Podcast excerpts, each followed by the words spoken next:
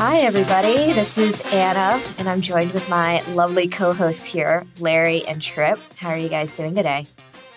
I'm a little tired, to be honest. I was Oh, up don't until even. no, believe me, I was up until like two fifteen, and then I had to be up at like me, me, me, me, me. I had to be up super early to help my son with remote school. But I'd Mhm. been up late putting together my standing desk that because of all Oh, the supply you chain issues. baby.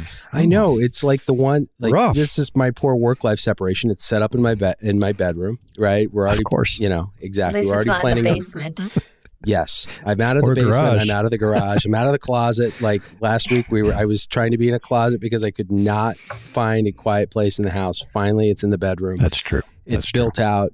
Uh, but But the thankfully, your bedroom's quiet. Yeah, but the all the all the COVID di- supply chain disruptions have caused it. Like it, it, what should have been immediately available took like six weeks. This is brutal transition for me, Trip, because with that being said, we have a special guest named Jenny Lachs, who doesn't have supply chain issues at all, but she is the run, uh, owner and person that runs a very large uh, Facebook community full of digital nomad girls.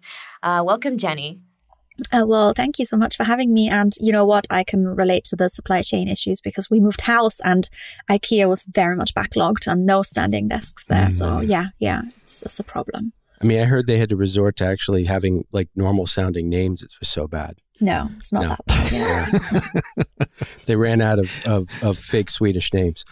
Cool, cool names. Yeah. Yeah. that Well, happen.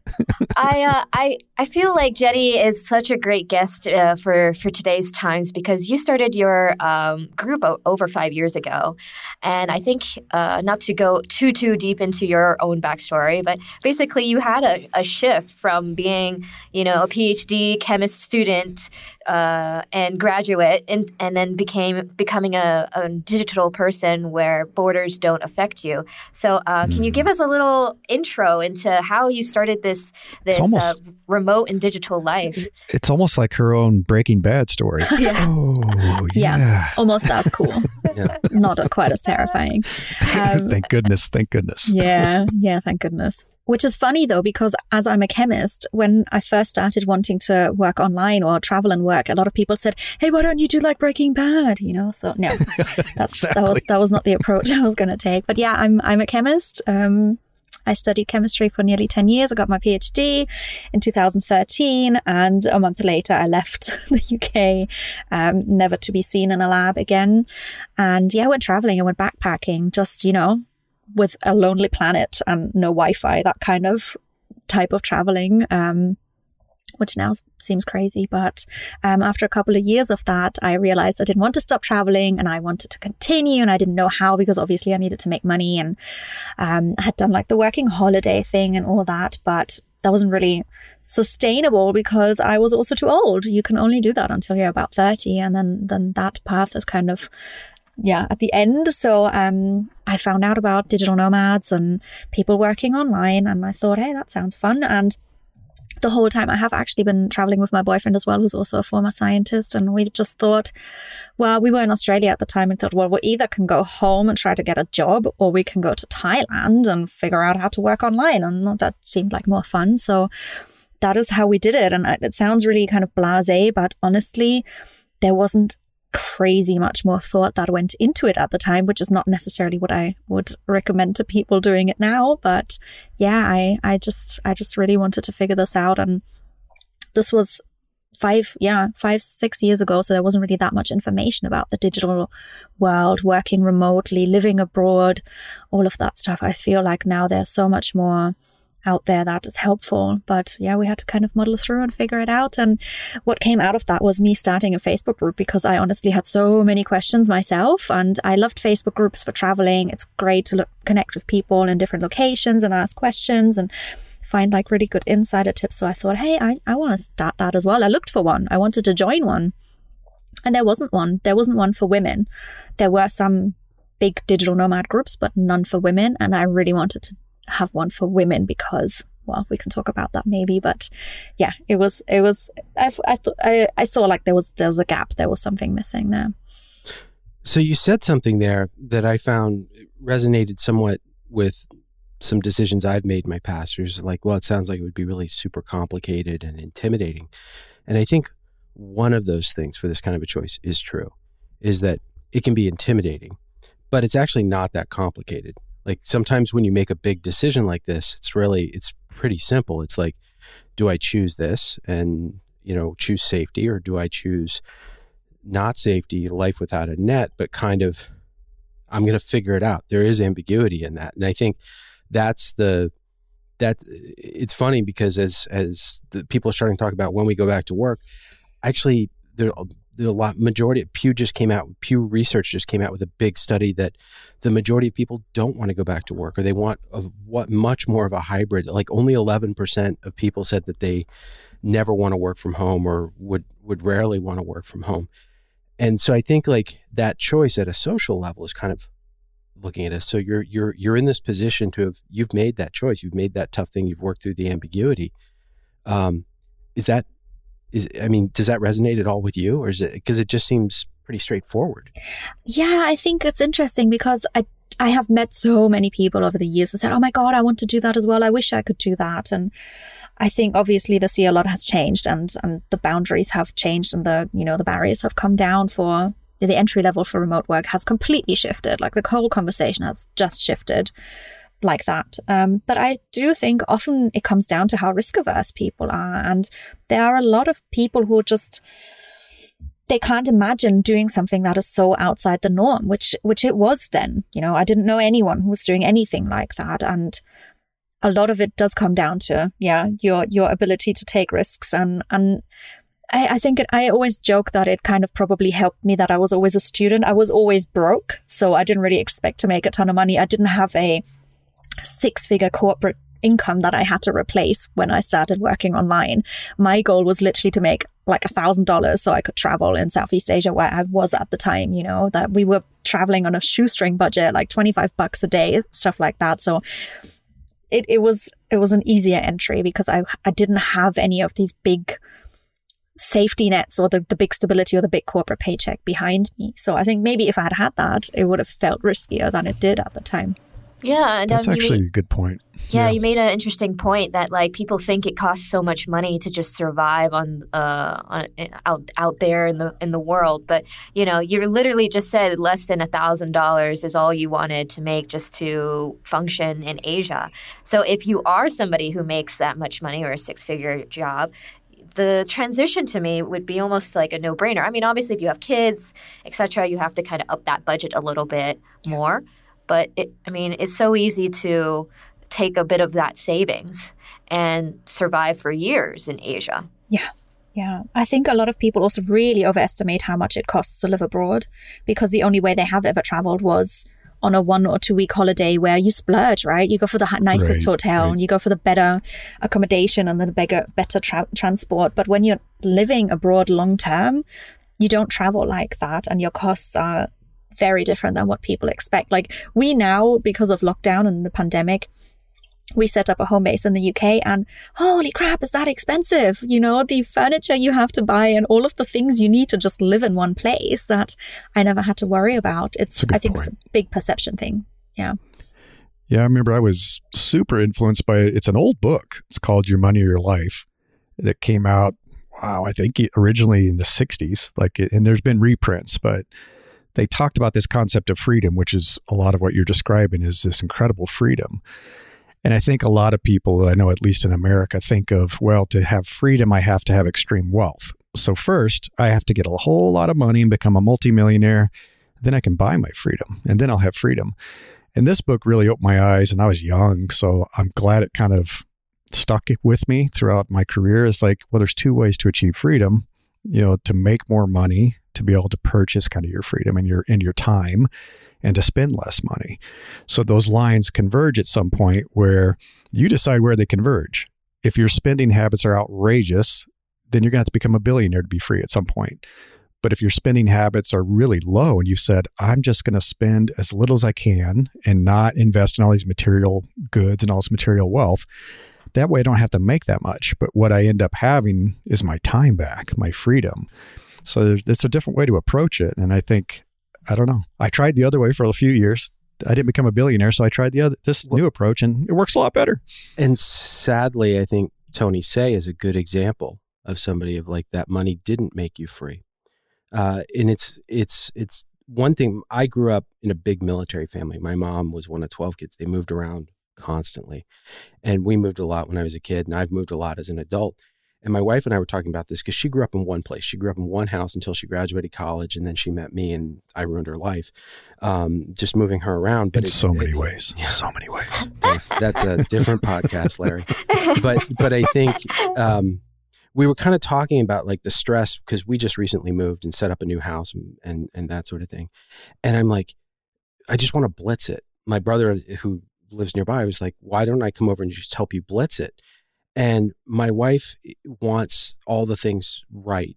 She gets paralyzed sometimes by the decision about to buy this thing or that thing and conflict over cost versus what she really wants. And I think a lot of the research in psychology talks about these satisficers versus perfectionism, like creating these noble impediments and making choices about where you don't want to make a compromise and where you're to- like, I'm willing to totally make a compromise on curtains, not so much on my computer, uh, because that's my life. Like, that's my livelihood. Yeah, I was just going to say one of the most important decisions you can make is who you spend your life with. You know, who is it you're going to travel the world with? And if you don't agree on lifestyle choices and how you're going to spend your time, it's going to be a rough life. And it sounds like your boyfriend has a similar kind of mentality to living and being a little more, you know, thrifty and the minimalism and being able to travel. Is that right? Yeah, we've been quite lucky. We've been together 10 years and we've we've noticed at many points in our relationship we could have wanted to go in different directions and thankfully like I wanted to go traveling he was like well I've got nothing better to do I'm going to come along because I don't want to stay in science either and then at the point where I said well I'm I'm not ready to go home. He's like no me neither. There isn't really anything waiting there. Let's try this out. So yeah we have been very lucky that we've kind of wanted the same things. Career wise it's a little bit different. I have my own business. He's freelancing still and I think he does want to change that. But overall yes. And what you just said about you know the money and the expectations and and what is important and the priorities i think this is such an important conversation to have. Also in in the remote world in the digital nomad world because what i'm what i'm seeing is that a lot of people who who start this lifestyle they they they do it because it's kind of the opposite of what they're doing and they're not happy. They're in the nine to five or eight to 10 or whatever, and they're in a cubicle and they're in that rat race and they want out because they're unhappy. So they see the photos of, like, oh, look at me on my laptop on the beach in Thailand. Well, that looks perfect. So they switch one thing for the next. But instead of now chasing material possessions, they're now chasing experiences or like the Oh, digital nomad kind of checklist right the well i have to do this and I, and then and then a lot of the stuff comes in from the online business world oh you have to make a ton of money now so we're kind of switching that one thing for another and having been in this world now a lot i feel like people come out they they get spat out at the end of that like going well i don't want this but i also don't want that and what do i actually want? And i think after that the, the conversation shifts a bit and people start working less and start chasing less of that six figure lifestyle that they have been sold that they should be aiming for. And it's it's again like just changing your expectations again. Right. I want to kind of uh, take a step back and actually ask you now that you're in the UK, but you've traveled all over, how is your quality of life different? Is it better? Is it worse? Uh, do you do you envy the, the Southeast Asia lifestyle? Uh, what's happening there? Oh, what a question. I mean, take 2020 out of the out of the equation and then maybe that's a bit more fair, but you know what, for a long time, like for a while now, I've been wanting to slow down my travels a little bit and to uh, the concept of a home base has been kind of floating around and we wanted to explore that. So I'm not seeing it as a complete disaster of, oh, that my travels are over, my life is over, as I have seen a lot of digital nomads actually feel like that this year. Um, I feel like I'm making the best of it. This country also is beautiful. There are great things to be appreciated about being here. So yeah, my my lifestyle has completely changed. Everything is different. Nothing is the same anymore. Um, but what I think what I have chosen to do and what a lot of my digital nomads friends have chosen to do is see it as another adventure. It's different. We didn't choose this. Kind of sucks, but let's make the best of it. Yeah. Well, that's, I mean, it, to an extent, I mean, that's the purpose of travel is really the happy accidents or the sort of the, I mean, adventure is, the word is actually sort of like something kind of went wrong. Uh, and that, that I think is something when somebody looks at making this change, it's not, it, it's some of the advice that I give to a lot of the people that I coach is if you're looking at leaving a job or leaving a life, don't run away from something, run to something, right? Kind of know, like, really at your values level. It, and from what you've said, it sounds like it's really about going deeper than chasing a different target. Like, if you're chasing money, you're not going to be happy. If you're chasing experience, there's always going to be the next cool thing over the, but it's still you that's chasing it, right? It's not, it's not really changing you. Um, but maybe can you go a little bit deeper on what, because I think when people say digital nomad, they think living in a tent under a bridge with a laptop, you know, and going to the beach and commuting to the beach. And I don't think that's probably the reality. I mean, you mentioned that you actually bought furniture recently. Like, like tell us a little bit about what that, what the reality is versus the, the, the perception. I love your description of a digital nomad. I've I've heard many in in my years, but not this one yet. I like it. Um, yeah, I think when people think of digital nomad, we have this kind of Instagram idea, you know, like the the, the young 20 something, probably white um, person sitting on their laptop at the beach with like a beautiful background and, you know, and, and working in the sun, which is completely ridiculous. I think for me personally, there's so much debate on, oh, are we digital nomads? Are we location independent? What is it? Doesn't really matter, but um, it's about it's about being able to choose where you are for me. And if that means, well, I'm in a house in the UK right now with my new furniture, um, then that's okay. But I have the freedom to decide next year my year doesn't have to look the same and I can go somewhere else. I think for me, that's what that means. And not necessarily I have to be traveling full time the whole time. Although I have been doing that for the last nearly seven, well, six, seven years. I have been traveling almost full time. We haven't had a home base. We were, you know, we had our stuff. First we had a backpack, then we had a suitcase, but um, very minimalist and kind of that more traditional. Yeah, yeah, we are moving from one place to the next. We're staying a couple of months, maybe six months, maybe two months. Um, whereas now, like I mentioned, we have been kind of gravitating towards a bit of a different way of doing this, slowing down and possibly setting up a home base longer term. Not sure if that's going to happen now after the pandemic, whether we just like want to hit the road again, but yeah, I think it's it's more about choice and and like you said, it's not just about chasing the next thing and chasing the next trip because we found ourselves I found myself jaded. I'd arrive in a new destination and this is my comfort zone, you know. I'm I'm comfortable being somewhere I've never been before, where I have no plan what's going on, who where, where anything is.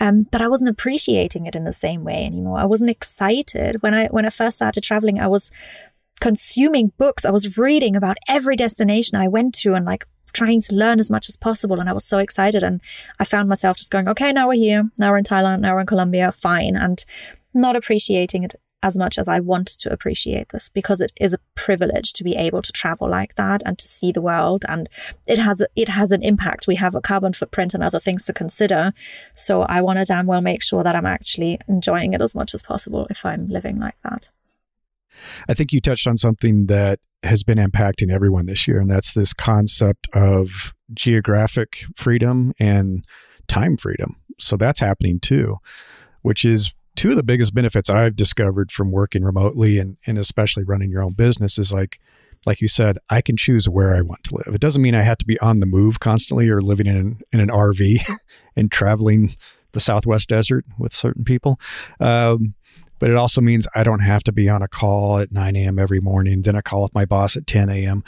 And so, this whole shift that's been happening, I think, with the pandemic, this shift to remote work and using the tools as they were meant to be used, has created this asynchronous type of collaboration and communication, but also a realization that is hitting people in California, which is a really expensive place to live. It's like, wait a second, I don't have to live here anymore. I can actually move away, live somewhere much more affordable, and buy back some of my freedom because now it's more affordable.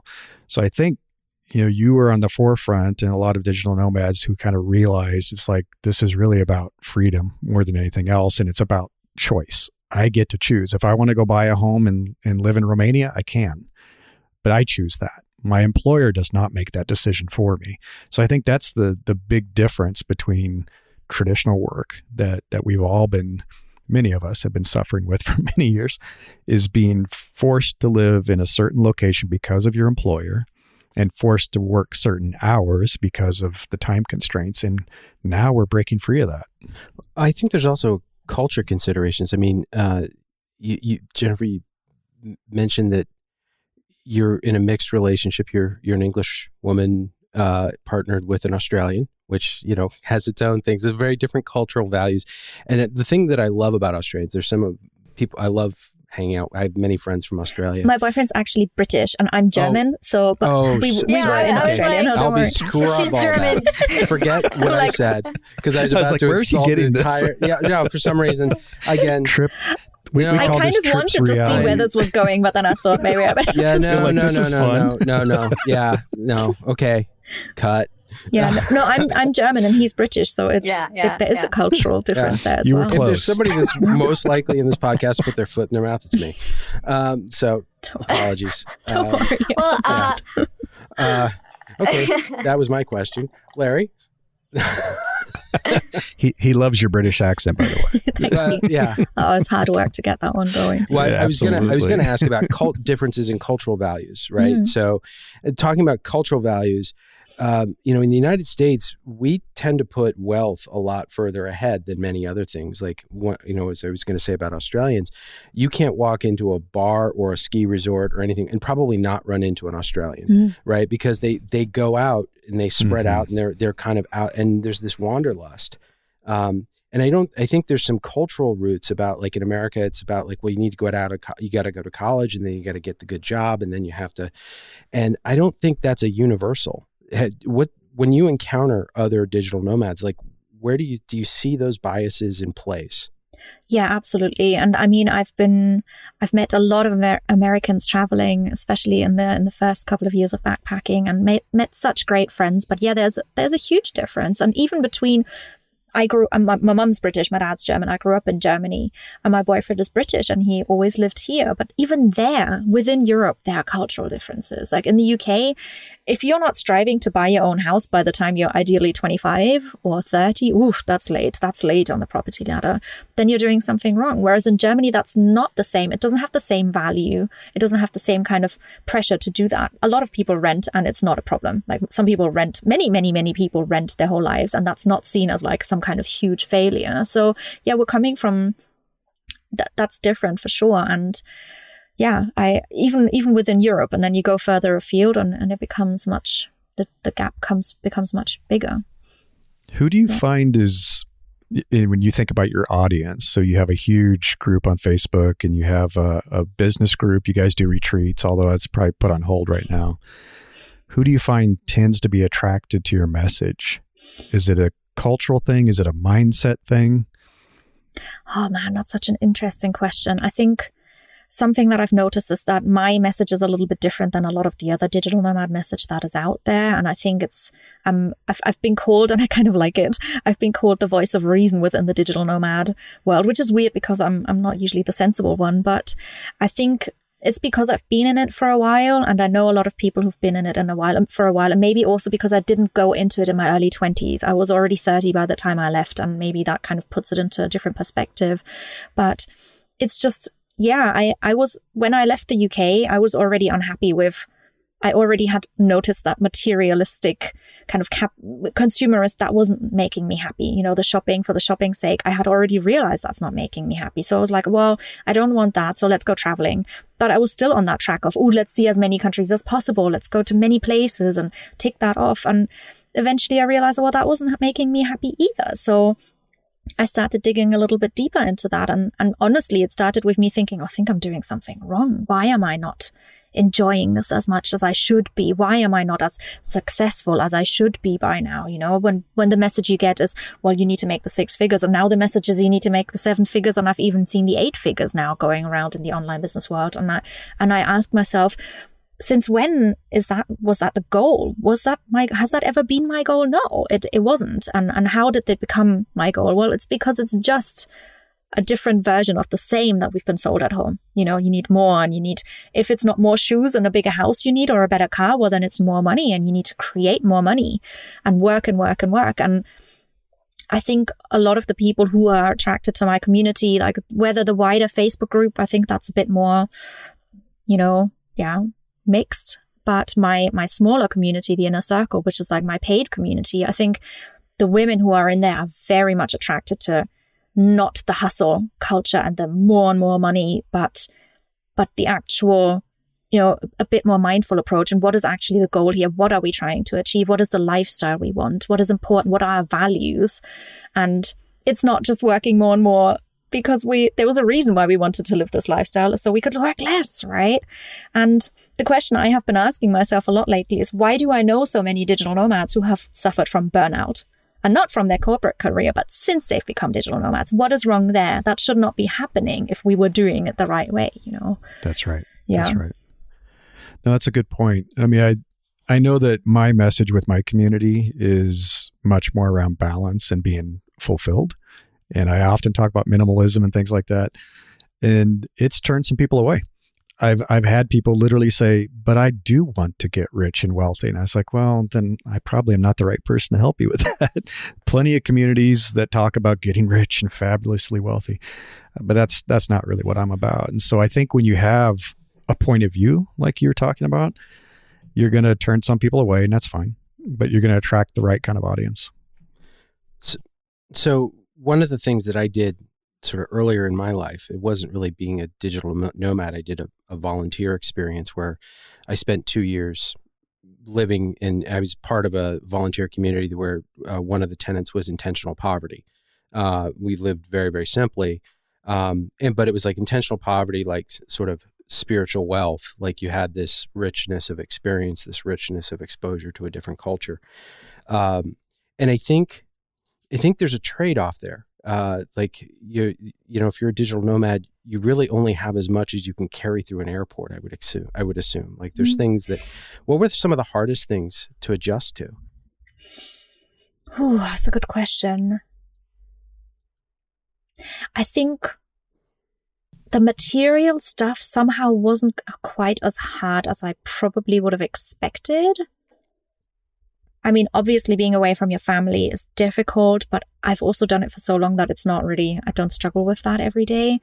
Um, I think a lot of people you lose connection with when you leave. And actually, one of the things that I find really difficult is returning to places that I've lived, whether that's Munich, which is my hometown, which is a beautiful city, or London, where I lived for five years during my PO, four years during my PhD. Um, I think what you let go of, what you lose is returning to the same place. When you leave, you realize That's that you true. come back and that place doesn't exist anymore because yeah. your friends have moved away or everything has changed. And and you've changed. And you've changed right? so much, yeah. yeah. And the people you used to have connections with, there's something missing. It doesn't really, it's just not the same anymore. Not everyone, but quite common. And yeah, that was that was a little bit heartbreaking, I think, in the beginning to realize like, oh, I could move back to London now, but that London doesn't exist anymore. And so you kind of you it, it yeah. sometimes it feels a little bit like you cut yourself off and you have to keep going because there's no going right. back anymore. What do you do about friendships? I was wondering because mm-hmm. there's been we've been talking with people about this this sense of isolation especially the more extroverted people are really feeling isolated and missing coworkers and friends and even the introverts and I'm a hardcore introvert. I am missing some stuff. So I finally am missing seeing people. Um, so when you're a digital nomad or you're living independently outside of the the norms of the 9 to 5 world, what do you do for friendships? How do you manage those? Well, that's one of my favorite questions. And I am, uh, I'm the opposite. I'm super extroverted. I think the test put me at 96% extroverted. So I am one of those people wow. who I, I get all my energy from being with people. And honestly, today I've been on calls for the last six hours and I have lots of energy left. Like I don't mind at all. Um, and I think that's one of the things where I was a little bit of an advantaged position at the beginning of the pandemic. Like, of course I miss my friends. I haven't seen my parents and my brother for 15 months. I haven't seen most of my friends for a year. Um, but I have a lot of strong friendships virtually, and I see my friends all the time. And honestly, my community, my business is no, I call it a virtual co-working and networking community. But for me, networking just means making friends.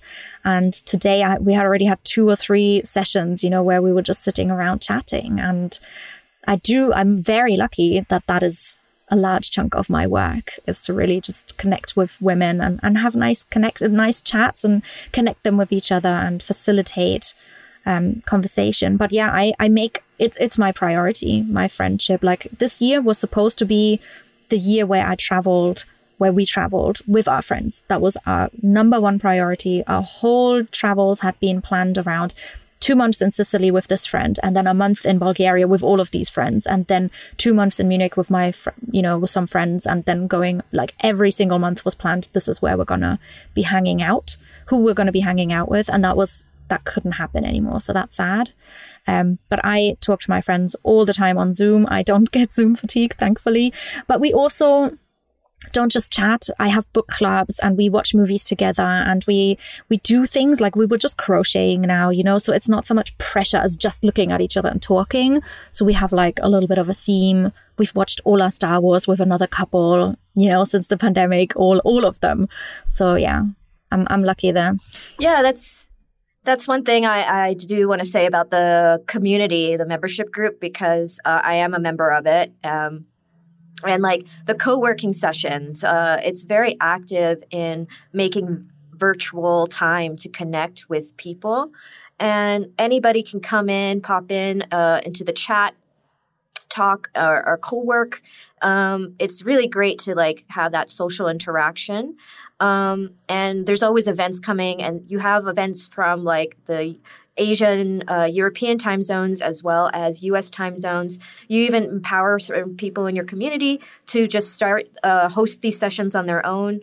So anybody, it's like kind of an active 24 7 um, thing where you can connect and and talk to whoever is yeah. online. Yeah yeah, I'm lucky. Like this this month, you know, it's it's kind of holiday season, and not, most of us can't go home and be with our families and friends. But I'm just like, well, we'll do it virtually, and we set up a system so our, our members can host their own events. So I was just crocheting with someone who had she was hosting that, and we've got a cookie making session and games nights and Christmas crafting and all sorts going on. So you can yeah, and you guys are even doing like yeah, a Secret yeah. Santa. We're doing Secret Santa. We have a virtual advent calendar going on, and you I'm can impressed. be creative. You can have fun. You're so social. I'm just not nearly as social as my I- f- friends here can tell you. I am, but I, I think that's also, I mean, you said something along, it's almost like finding your emotional tribe, right? It's, it's like you're not necessarily thinking about boundaries or physical contact. I, I have, um, my friends who I can go years without seeing from the volunteers, and my wife and I were in the volunteers together, and it's one of the reasons that we married was we knew that um, our as different as we are, our values are very much aligned.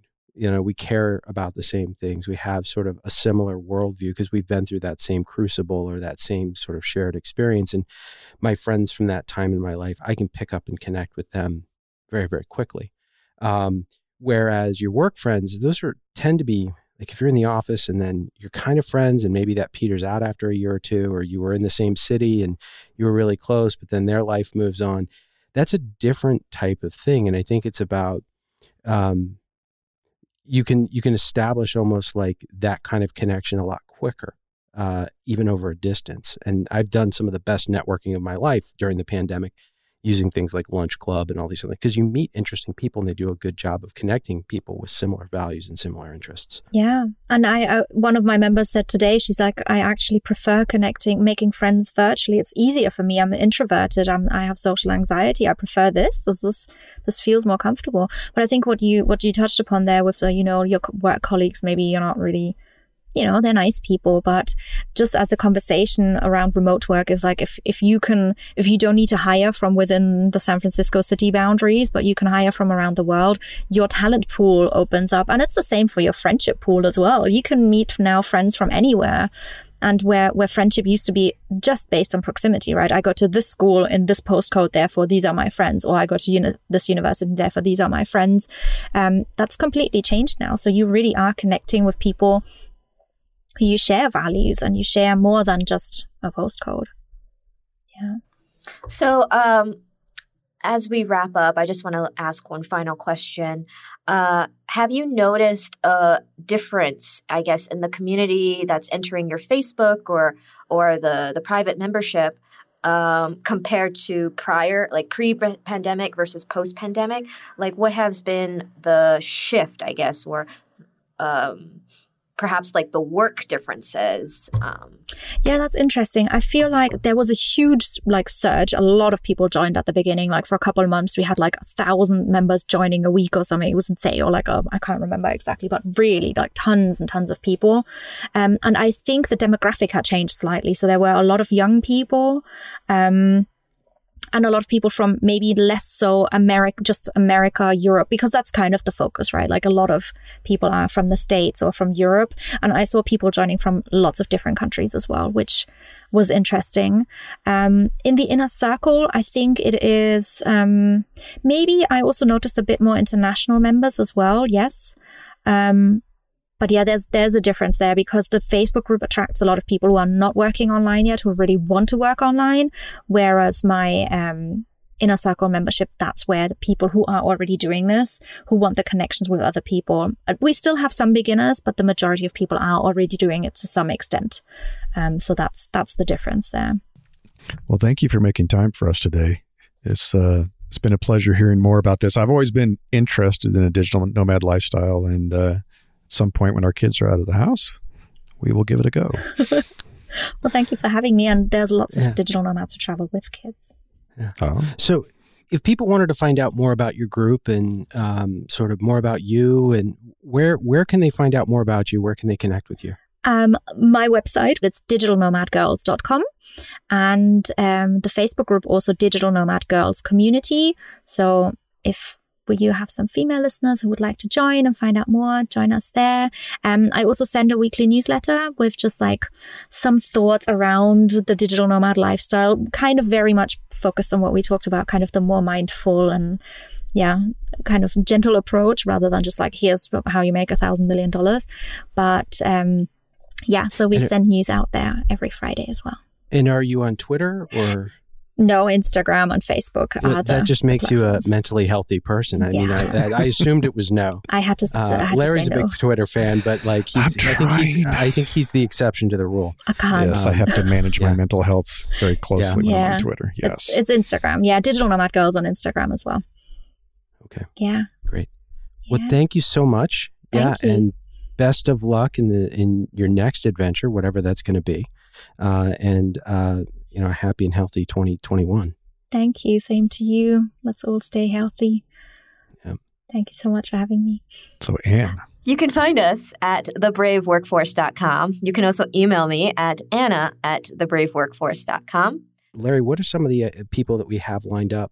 Um, so we have Ryan Kuder, who's uh, one of the partners at Techstars, and he manages a fund that's all about remote startups. So people who work remotely, and hopefully some great remote software that's going to come out of that, make our lives better.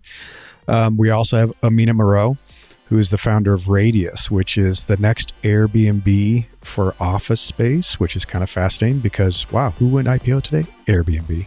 So it's uh, we have some interesting stuff coming in 2022. 2021. What year is 20, it? I've lost 21. You're, you're getting 21. ahead of yourself, Larry. 2021. because we I'm actually skipping ahead to 2022. Look, that's that's when we're all going to have things. Because really, all we need to do is keep putting one foot in front of the other because better oh, days are oh, ahead, Larry. Don't get like don't get too look far ahead you. of yourself. Just one step at a time.